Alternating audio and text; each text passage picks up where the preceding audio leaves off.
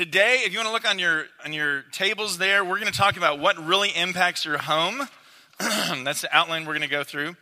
I've got this other sheet there that just says family time. I just want to get this out of the way before I get talking in case I forget. This is just intended to give you some ideas on how you as a dad can make time with your family intentional on a weekly basis. Like just pick uh, 30 minutes out of your entire week to do something creative or fun together as a family. But that's what those resources are for. I'll introduce my family real quick, just so you know, this is the rare time when we are all together. So, my wife Katie and I have been married 30 years. We have eight kids. Uh, the oldest four are married, and then we've got five grandkids. So, it is really fun being a grandparent. I love it. So, a whole new phase of fatherhood and grandfatherhood going on at the same time. My little guys are um, 9 and 10, so Katie and I are still doing Parenting 2.0 right now and I'm just a different dad in a lot of ways with um, the second go around, but it's really fun. So here's what we're going to do. On the top of your page there, what, what we're going to talk about this morning is based on a proverb that I want you to discuss at your tables in just a minute. But just so you know, the, the sequence we've been going through is our first week we talked about what does it mean to fear the Lord and how that impacts your kids. Last week we talked about if you fear the Lord, how does that affect your steps and, and your battle against sin? Because we've got to start with our own oxygen mask, right? Kind of like when you're on the airplane, that you put yours on first before you help anybody else. Now, what I'm going to do today is begin to move towards so, how do you have an impact on your home? What actually impacts your home? And what are the real factors? We're going to look at a lot of stats and hopefully helpful information. But I want you to look at the proverb at the top of your notes. I got it on the screen here. It says, Better is a little with the fear of the Lord than great treasure and trouble with it. Okay, so Proverbs is good of contrasting two things. So you have not a whole lot, but you fear the Lord, versus you've got a whole lot of wealth, but there's trouble. The second part says, Better is a dinner of herbs where love is than a fattened calf, I'm sorry, a fattened ox and hatred with it. So you've got a small, measly meal, but there's love in your home versus you've got all the food that you could ever want and you've got hatred.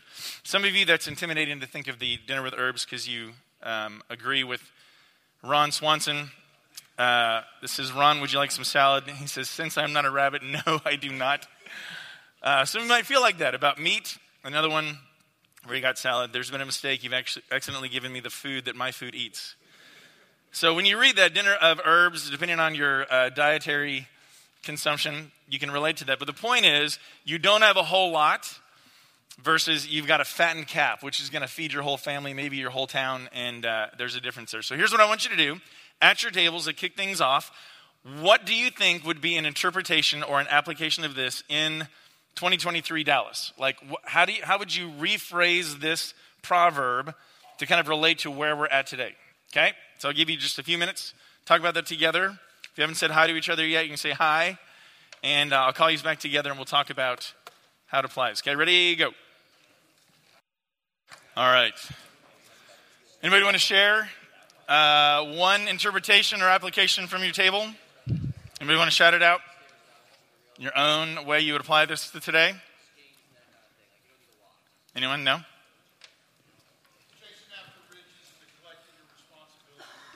Okay, chasing after riches, but neglecting responsibility at home. Okay, anything else?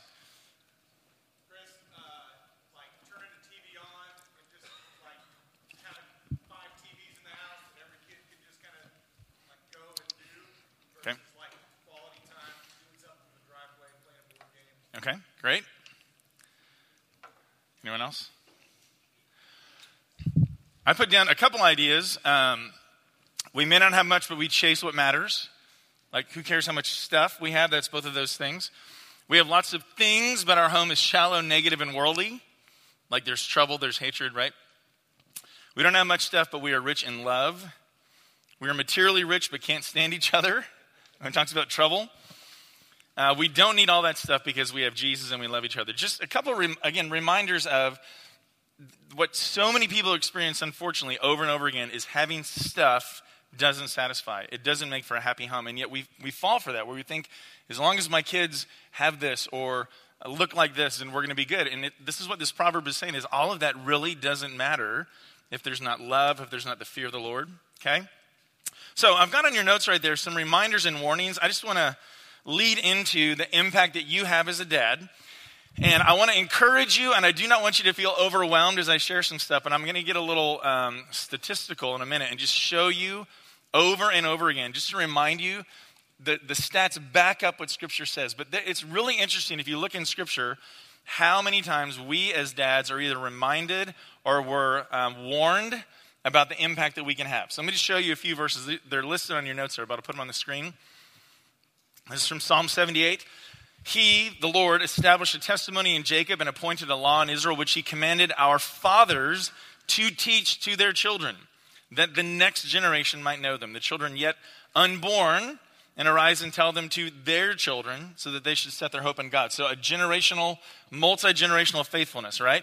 But the command is fathers to teach their children. Malachi, the end of the Old Testament, or if you're Italian, Malachi. Behold, I will send you a. You got to do dad jokes. Dad jokes. You got to throw in dad jokes.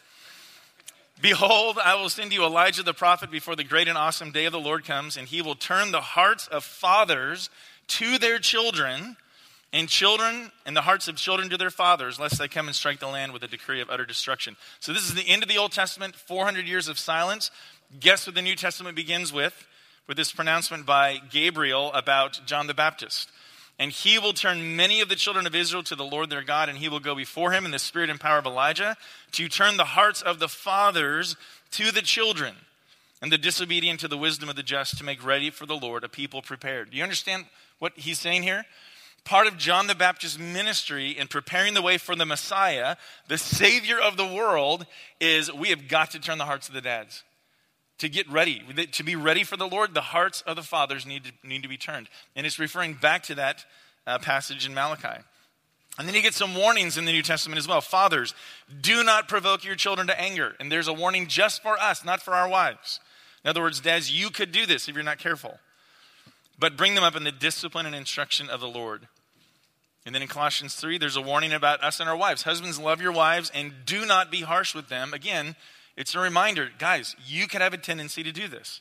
So I'm going to warn you fathers, do not provoke your children lest they become discouraged. So there's reminders, there's warnings. We have a bigger impact than we think in our homes. Uh, I, I, like to compare it sometimes to Mr. Incredible, if you've seen the, the Incredibles walking around the office and he gets mad at his boss, right? And he throws his boss through the wall, picks up his car when he's angry. Like, he, he doesn't realize you have so much strength and you don't even realize it. It has got to be, you got to recognize the strength that you have. So, why do we have this big impact?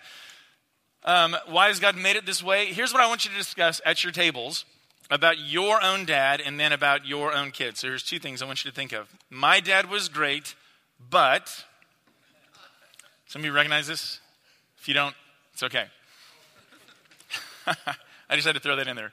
Yeah, dad was great, but then there's that time he tried to kill us. Um, my dad was great, but. So here's, here's the question at your table. What would you say about your dad? If you can say that. Maybe you're like, uh, I don't have a whole lot. But most, for most people, most men can say something along the lines of, yeah, my dad was great, but. And then after you answer that, I want you to answer this. How might your kids answer this now? Or maybe years from now? And this was really convicting to me. Like, yeah, dad was great, but man, when he got upset, right? Or whatever, whatever it is, what, how would you answer that? So, those two things, real quick. At your table, how would you answer that about your dad? And then reflecting on your own life, how might your kids answer that right now or maybe in the future? Which it's not too late to change, but go ahead and talk about that. Ready to go. How many of you in the summer, uh, this is always a challenge on what you're going to keep your thermostat at? Uh, my best friend growing up uh, works for a company in San Diego and uh, deals with energy and things like that. And literally two days ago, he texted me and he's like, What do you guys keep your thermostat on in Texas? Because out there, the weather is obviously clearly different. But here's what I want to remind you of based on those verses that we looked at already, and based on a lot of the stuff I'm about to show you. I want to remind you that we are like thermostats in our home, that we set the culture in our home. And there's different ways you can do this that we're going to talk about. This is something that I found at a store, and I told my wife, I'm like, I want to get this. Uh, like kind of our family rules that we can put up in our house in front of our kids to see. Because there's a lot of these that are out there now of like, um, that are that are typical stuff. But I found this one actually at Ross, which totally surprised me because the very first one on here is love Jesus, and I was like, this is great. But, but I just want to make sure you realize the impact that you have. So let's look at some stats here for a minute. if you geek out with me just a little bit. This is an interesting uh, question. In our culture, in the United States, this is kind of the chicken or the egg thing. Which came first in our culture? Was it family breakdown, like sex outside of marriage, divorce, fatherlessness as a result of that, or decline in faith, like people becoming less religious and increase in atheism and agnosticism? So if you look at the stats, and th- these are always kind of a, a double helix where they, they impact each other. But in our country, culturally, what you find out is that it's, if you look at those two, family breakdown was one of the bigger things that happened before you get this decline in faith. In other words, and I'm about to show you a whole bunch of research, which is interesting. Family decline fuels faith decline. Now, you could argue our, our faith and values were beginning to deteriorate in ways that led to the family breakdown, so they're always related. But the bigger impact in our culture, starting in the 60s and 70s, with what you would call the sexual revolution, the introduction of the birth control pill, and you've got kind of the shaking off of uh, traditional sexual mores. Divorce begins to increase. Then you see this fallout more in the 80s and 90s of an increase in agnosticism and atheism and things like that. So here's an example just divorce rates. Uh, starting in the 60s, those things skyrocketed. So now, just think of this with divorce, nine times out of 10, now you have kids living in the home with just their mom, dads aren't there. So the impact of this is going to be deadbeat, distant, or disconnected dads. Just by nature of that, you're not going to be around as much. Okay, so you have an increase in fatherlessness. And this is uh, one stat I was reading 8% of all, every married woman between 50 and 54 had divorced in 1960. Okay, from one study. By 1970, that number was 11%. 1980 it was 16%. By 2010 it was 36%. Today it's estimated, again, in, in roughly one out of every two marriages end in divorce. So this is where we are in our culture. And uh, one other stat that was such a bummer, and some of you can relate to this over the last decade, less than half of all 17 year olds reached their birthday with two continuously married biological parents in the home. So it's just an impact, it's just where we are in our culture right now. This is what we found in uh, the, the, studies on faith. In 1980, the religious nones, people saying I'm really not anything, was only 7%. By the late 90s, it was 13. 2010s, it was 22%. Today, 29, almost 30% of the population would say, I don't have any religious affiliation at all. That's after all of that impact on the home. There's a book that I recently came across a year, uh, really a year ago called How the West Really Lost God. And what this author does, and you can find her uh, talks even online on YouTube, is she says, What we see, and she looks at European culture and American culture, is that societies where more and more people stop marrying and having babies and living in families are societies where more and more people stop going to church. And I think the, the conventional wisdom is well, we kind of walked away from God and then family declined. What she's arguing is, and it's, they always impact each other, is what you see is where less and less people are getting married and having babies. There's a decline in that culture of them going to church. And she talks about, you know, when you have a baby, it's this kind of miraculous experience, like, oh my goodness. And then a lot of families are like, maybe we should raise them in some kind of a moral environment. But I was talking to Lance Cisco, who runs our marriage ministry here. 15% of all of the people that come through Merge, they're, they're, they're like, I want to come back and and, and you know, get ready before I get married um, have no religious affiliation, no affiliation with the church at all. So even the idea of getting married makes people kind of go, oh, maybe I should get serious about some other things in life. This book, uh, this study that I just came across, Faith and Relationships, this national, nationwide study on faith and relationships reveals that the collapse of marriage and the resulting decline in resident fatherhood may offer the best explanation for the decline of Christianity in the United States. And they did this huge study on even just church attendance and the, the makeup of those people going to church. They said while 18% of married people report struggling, cohabitors, people not getting married, 78% of them are more, more likely to report that they're struggling. So even just getting married has an impact there. The collapse of fatherhood, this is all from this study, talks about this increase in adverse childhood experiences, which increases likelihood that a child will live in poverty, suffer depression, commit a violent crime, struggle in his life as an adult. One uh, of the results of this study, they said the, the most unsafe environment for a child is to grow up in a home with a mom and her live in boyfriend. That's the most unsafe environment for a kid. So, again, the impact of the home and having a father, a present father, where mom and dad are committed to each other in a marriage relationship. This was interesting. Just going to church, they found 80% of all Sunday church attendees in the U.S. grew up in a continuously married home with both biological parents. Just that overall, growing up in a home where mom and dad stay together, that impacts your, your, your faith. And here's the last study I'll show you, or stat from this.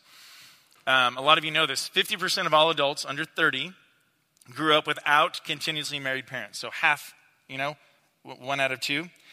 But what they found in this study was of that same age group of men, for example, 87% in church, never married men on, that are in church on a Sunday, grew up in a home where mom and dad stayed together. So it's this really interesting thing like half of the, of the population, only you know, one out of every two have parents that are still, you know, together.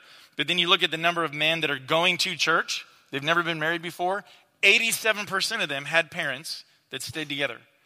So that's just a reminder to me of, man, my marriage matters, right? And then my presence as a dad matters. One other big book uh, that I read last year. This is the largest ever study of religion and families across generations. Almost 40 years they did this study.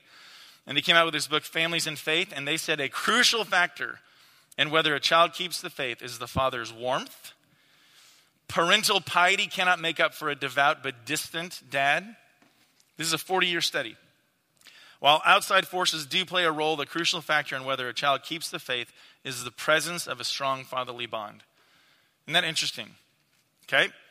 One other book I came across recently Faith of the Fatherless this doctor, he was an emeritus professor of psychology at New York University, said the failure of a child to form a healthy attachment to his or her father often manifests itself in the later loss of faith, interest in New Age spirituality, or the manifestation of agnosticism or atheism.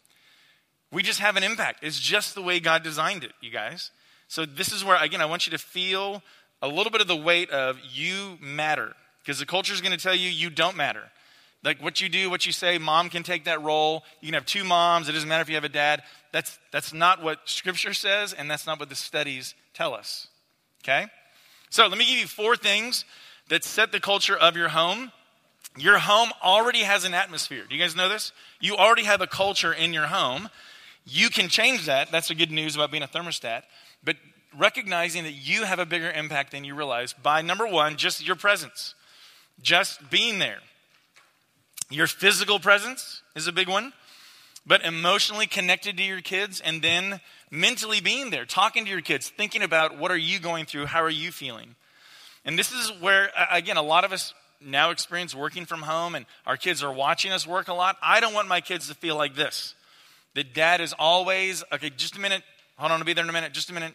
And again, obviously, you've got your work to do, but I don't want my kids to feel like I'm maybe physically there, but emotionally checked out or mentally not thinking. So recognize, and I try to do this with my 19 year old daughter because it changes all the time. What is her favorite color right now? Which just now switched to pink, I just found out. I took her out on a Waffle House date the other night and I just started talking and that, that came up. And so I'm making a mental note. Currently, Callie's favorite color is pink. But asking your kids, hey, didn't you have that test today? Just being emotionally present, mentally present, huge impact um, in our culture. This is just, again, secular studies, this father factor. Father involvement in school is associated with a higher likelihood of a student getting mostly A's.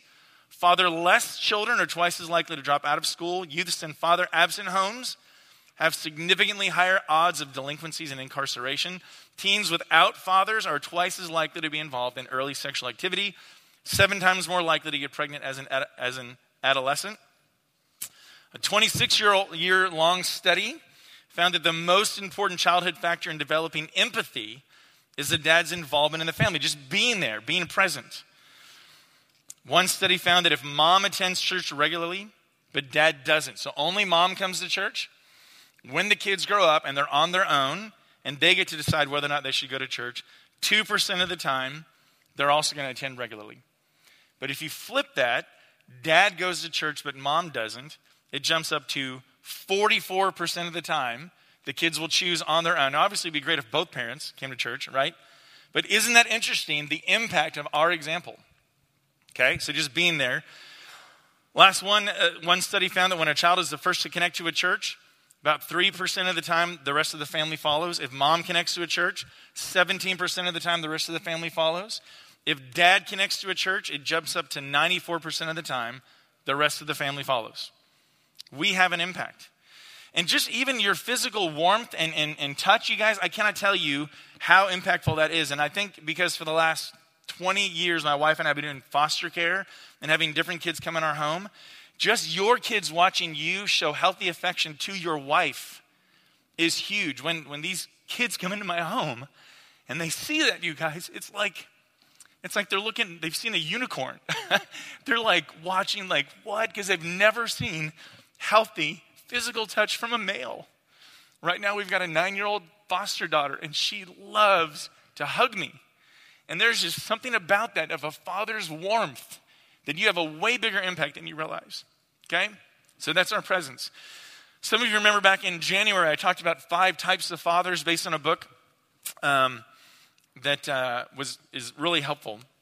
But there's dads who are irresponsible, ignorant, inconsistent, involved, or intentional. And those last two, I think probably most of you are going to fall into that you're involved, but are you intentional? Okay? So I have really good news. Uh, John McGee next week, John at table seven, you want to raise your hand? John next week is going to talk to us about being an intentional dad. Okay? If you want to look at it, I put it as a resource on the, on the back of your page there for a podcast. We did a whole podcast on how to be a fun dad. You can go and listen to that. John was, was on there as well. But that's next week. So, little teaser trailer for that one. Okay? Second big impact that sets your, your home, you guys, is your words. Your words. What you say, personal, intentional, and biblical, that you are talking to your kids specifically, reminding them, encouraging them, challenging them, exhorting them, whatever you need to do, but also making sure that it's intentional things, not just frivolous stuff of thinking as they as they leave the car today to go to school, what's a little thing I can remind them for? Is there a prayer I can say for them? Remind them, hey, remember you're not your score, whatever it is.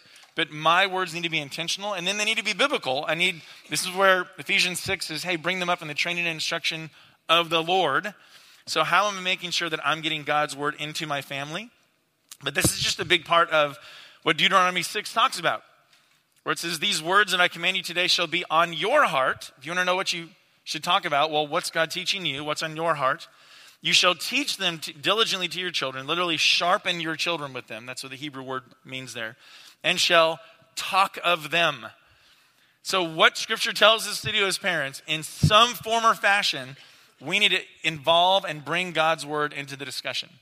Okay? So, it's not just having fun for fun's sake, but I want to make sure that my words, somewhere along the way, I'm bringing God's wisdom, God's perspective, God's worldview into this as I'm raising my kids. But just the impact of talking. I love this in 1 Thessalonians 2, where Paul is talking to them, and he says, You know how, like a father, so in other words, he's saying, we know how dads are supposed to operate, right? He says, like a father, with his children, we exhorted each one of you and encouraged you and charged you to walk in a manner worthy of God. What's the assumption there? This is what dads do. We encourage, we exhort, we challenge. That's part of our role. We're talking to our kids, we're reminding them. Okay? Hey, remember, you're on that team for a purpose. You're in this school for a purpose. Why do you think you made the, you know, the band, the marching band? Why do you think you're in this class? All of these things I'm reminding and exhorting and challenging them. Hey, make sure you serve somebody today. Be a blessing to your teacher. Be a friend to the friendless. Whatever it is, with your words, you can remind your kids of what truly matters. In this other book, Handing Down the Faith, they said the strongest association to long term faith transference is with parents regularly talking with their children about religious matters as part of ordinary life. So it's not just the once a week family devo or while we're, you know, church is over and now we're just going to ask them real quick, what'd you learn? And then we never ever talk about this again until next week. But it's the everyday life stuff, which is what Deuteronomy 6 says. Just we're just going to talk about these things. They said parents who have warm and kind relationships with their children were more likely than others to transmit similar levels of religious belief. There's two big times when you can do that. Obviously, you've got an easy setup on Sundays. What'd you learn at church? I cannot tell you how important it is, though, for you to say, here's what I learned at church. Here's what God is teaching me, okay? That's an opportunity right there. But just in everyday conversations, they found in this study when conversations immediately turn after religious worship services to non religious interest, so now that's done, check that off for the week, and now we don't talk about it again the rest of the week. Um, that is telling, too, to the kids. The messages may be subliminal, but their accumulated socialization effects are powerful. When parents talk naturally and substantively about religion and its place in life throughout the week, that effectively indicates to children that in the mix of life's many priorities and values, this stuff matters a lot. So it's easy, and again, I know we're busy and there's a lot of stuff going on to think like, well, Sunday's the day we talk about church, we talk about what we do, we make that a priority, but then it's, it's not as effective if you're never bringing that up again. Whether it's praying at night or blessing in the morning or at dinner table talking about stuff, like they just begin to compartmentalize that naturally because they're watching you compartmentalize it. If that's the only time you talk about religious stuff, it's like, okay, that's a Sunday thing and then there's the rest of our lives. Okay? So these are what the studies are, are telling us. Number three, what impacts your home, sets the thermostat, is your example. Three big things I want to remind you about this so that we're not heaped over with guilt. Um, you, you want to make it visible where they're seeing stuff, but it is fallible.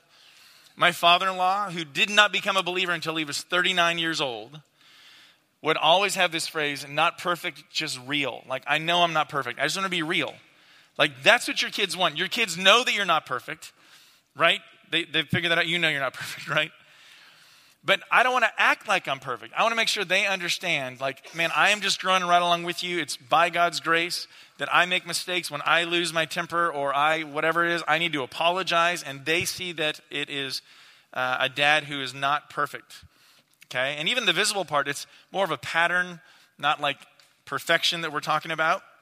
But I love this reminder in Proverbs 23 My son, give me your heart and let your eyes observe my ways. Kind of like Paul saying, Follow my example as I follow the example of Christ. Here in this proverb, he's saying, Listen, first of all, I want to have a heart level relationship with you, but then I want to encourage you and invite you look at my example.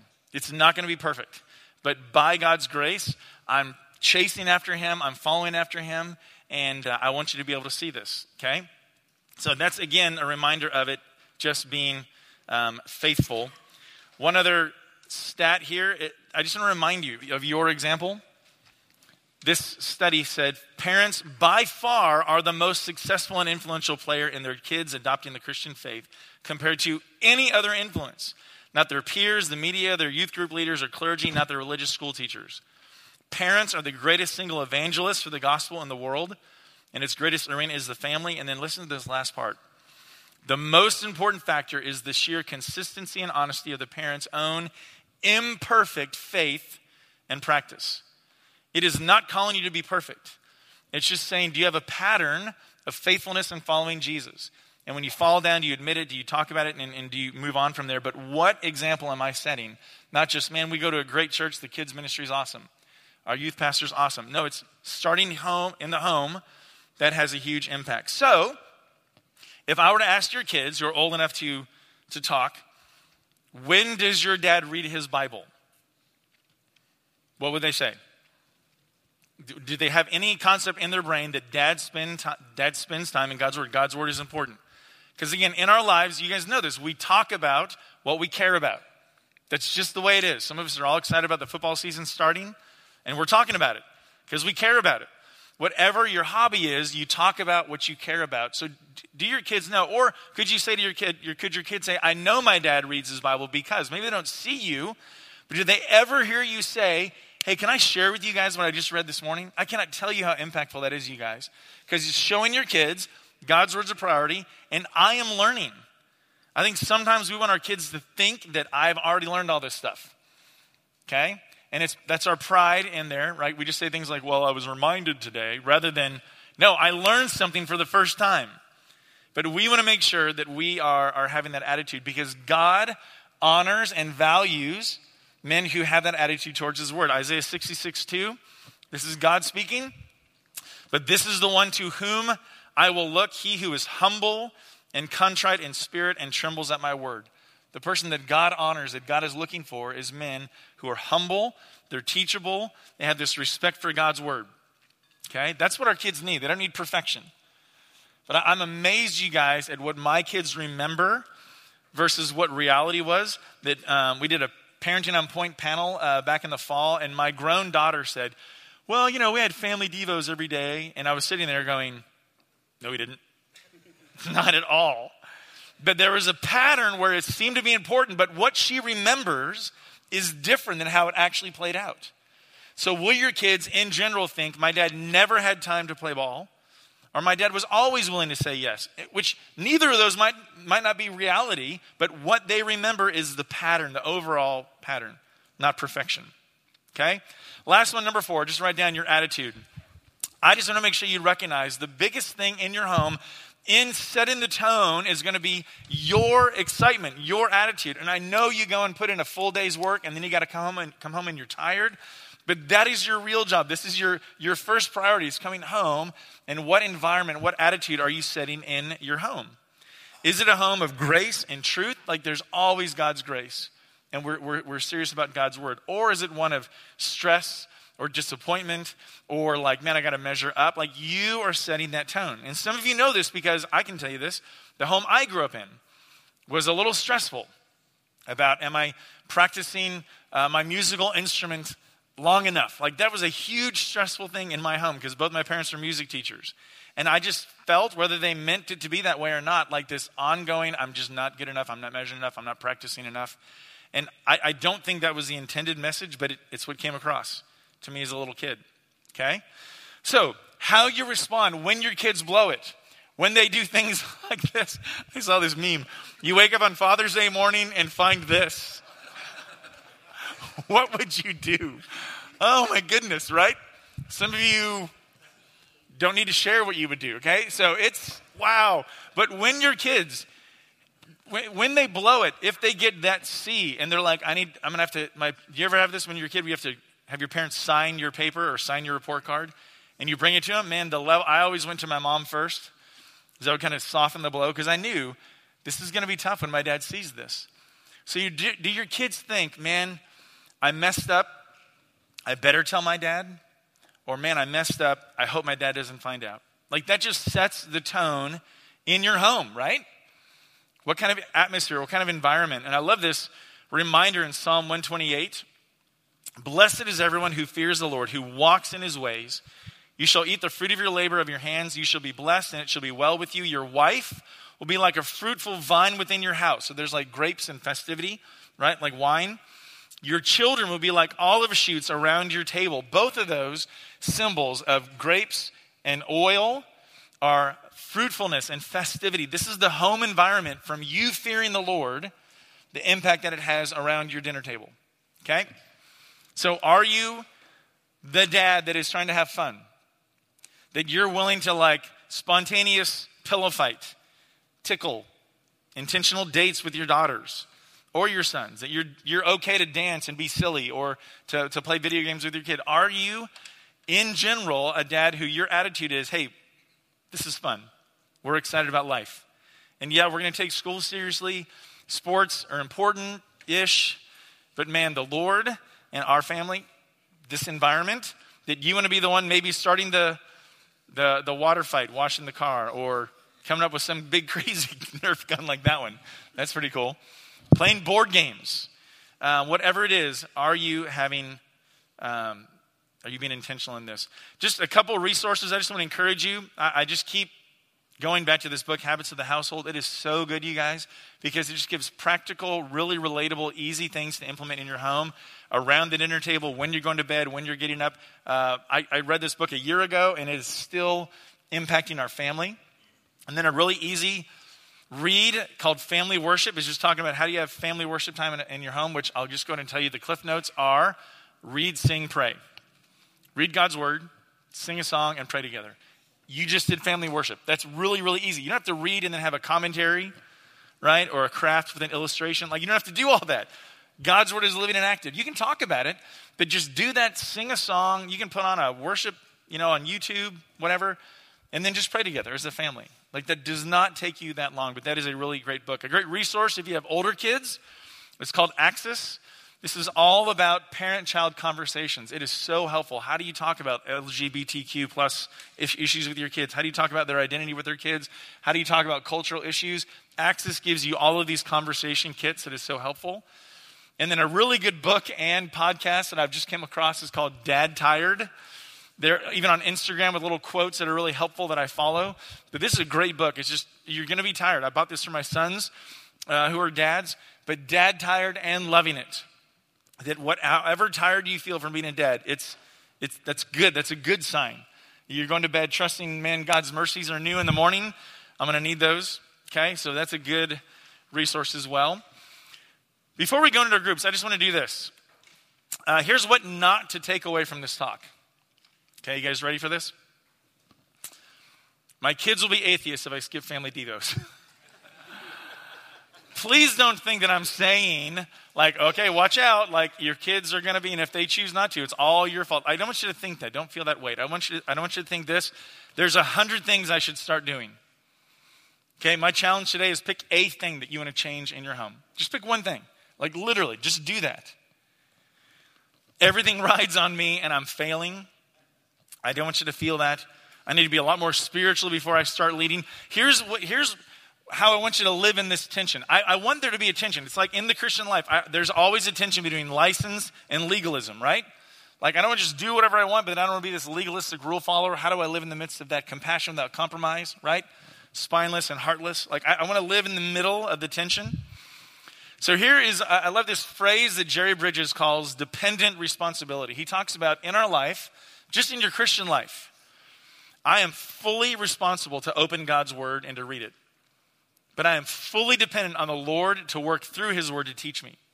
So it's dependent responsibility. I'm fully responsible to obey God's Word, right? His commandments, to flee from sexual temptation, to love my wife, all those things, but I am fully dependent on the Lord to empower me to do that. So it's this, it's not a paradox, but it's both and. It's not either or. So, in the same way, as we're talking about all of this impact that you have on your home, I want you to think about this. First of all, you matter but you aren't essential. Already at your table, what you've already discussed, you already know that, hey, I didn't have an amazing dad, but I'm following Jesus. So as you read these stats, you do matter, but you are not like the key factor that changes everything that, that God's like, man, I really would have changed their lives, but the dad, like you're not, you're not getting in, in God's way of what he's going to do in your family. Okay? The second one is you are irreplaceable. No one else can be the dad of your kids. Okay?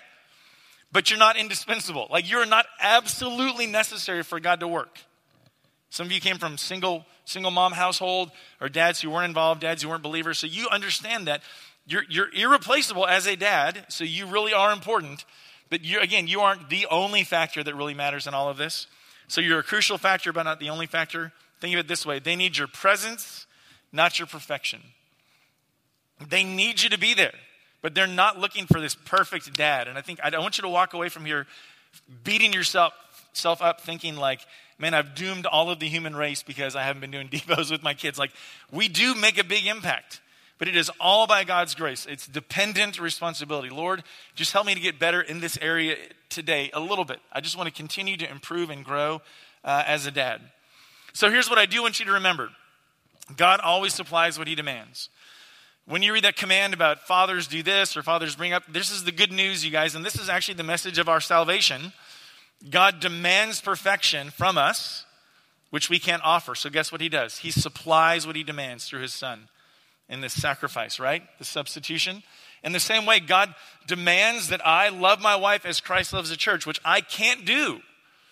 But then God supplies what He demands. He gives me all the grace, the desire, and the power. Philippians 2, He's working in you both to will and to work. Um, God is the author and perfecter of our kids' faith, not me. God can use me, and God does use dads in huge ways, but He's the author and perfecter of our faith and our kids' faith. But I just want to remind you of this. I do want you to take away this. It is hard to measure the internal significance of present faithfulness. I don't know all the impact that I'm going to have as a dad. I know the impact my dad had on me. I don't know when we get to heaven, we're going to find out in so many ways the impact that we had on different people or things that we did or didn't do. All I know is I want to be faithful right now, present faithfulness, and then let God take care of the bigger significance, the bigger impact. So it's hard even right now to measure when you got kids that are just learning to walk or like struggling with teenagers or things like that. But just the, the big thing is God saying, I just need you to be faithful. Okay? Just be a faithful dad. Here's the good news that I love about this God calls you as men of God to walk out that identity that He's given to you. Okay? So that, that's part of your role there. But He's the all sufficient Savior, not me. But he's also ordained the means on how he impacts the family, which is dads. And so it's all of this stuff where I'm like, Lord, just it's all your grace. Help us. We just need help. I need help as a dad. My kids need your grace. Like we need help. But as a family, can I impact my, my kids uh, in a way that honors you? But now I'm, I'm walking in a new direction because of what, what I'm desiring now. So, a couple reminders. This is the confidence that we have through Christ toward God, not that we are sufficient in ourselves. I'm not asking you to pull yourself up by your own bootstraps, try harder, turn over a new leaf. I'm not saying that. That's not where your sufficiency comes. Okay? Our sufficiency is from God who's made us sufficient to be ministers of his covenant, starting in our home. I'm a minister of God's covenant to my kids. That's where I start. And a little bit later, 2 Corinthians 9 says, And God is able, not you, God is able to make all grace abound to you so that in all things, at all times, having all that you need, you will abound in every good work. And that's this dependence where I'm like, Lord, I am desperate for your grace. But the good news is, He promises He's going to give you all the grace you need when you've got to have that hard conversation, when you've got to apologize, when you've got to, you know, I'm really tired right now, but I'm going to press on. Whatever it is, God promises to give you all the grace that you need in every circumstance. Amen? It's really good news. So, we're going to spend the rest of our time at your table answering these five questions or going through these five questions are on the back of your notes right there. I do want to remind you there's a few resources that I put there, including the family time ideas that are on there and um, some activities.